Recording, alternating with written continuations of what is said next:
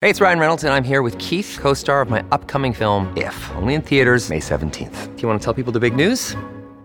All right, I'll do it. Sign up now and you'll get unlimited for $15 a month in six months of Paramount Plus Essential Plan on us. Mintmobile.com slash switch. Upfront payment of $45 equivalent to $15 per month. Unlimited over 40 gigabytes per month. Face lower speeds. Videos at 480p. Active Mint customers by 531.24 get six months of Paramount Plus Essential Plan. Auto renews after six months. Offer ends May 31st, 2024. Separate Paramount Plus registration required. Terms and conditions apply if rated PG.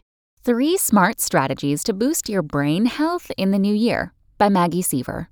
Looking for actionable ways to stay sharp, maximize brain power, improve mental health, and prevent cognitive decline?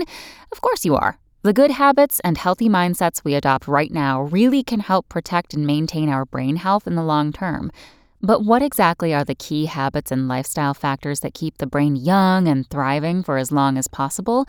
Cognitive neuroscientist Julie Fratantoni, head of research integration and partnerships at Center for Brain Health, shares the best science backed strategies to hack your brain health and put the brain power you already have to even better use. First, set some goals, then work your way toward them. Setting and working toward a valued goal supports both your sense of well being and important brain systems. Having clearly defined goals can strengthen your sense of purpose, Frattoni says. According to Fratantoni, goal setting is a fantastic exercise for the brain's frontal network, the region involved in high level executive functions, reasoning and decision making, information retrieval, and emotion regulation, just to name a few. When you engage in setting goals, planning, and prioritization, you're exercising your frontal network, she says. Your frontal lobe is the first part of the brain that's vulnerable to decline over time, so anything you can do to strengthen it is good.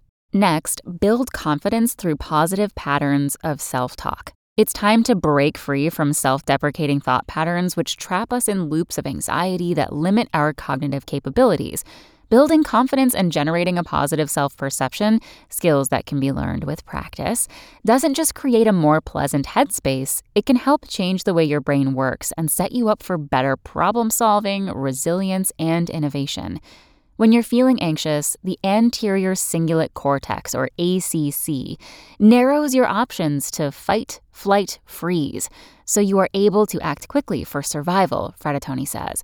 On the other hand, confidence quiets the anxious systems, which allows you to think creatively and solve problems. Finally, getting your heart rate up regularly can boost your brain health. It really can't be overstated how beneficial exercise is for brain health and mood management not just your heart, bones, joints, and muscles. Prioritize getting a daily dose of heart pumping movement to increase blood flow to the brain and boost cognition. Thanks for listening. Check back tomorrow or go to realsimple.com for the latest. Want to learn how you can make smarter decisions with your money? Well, I've got the podcast for you.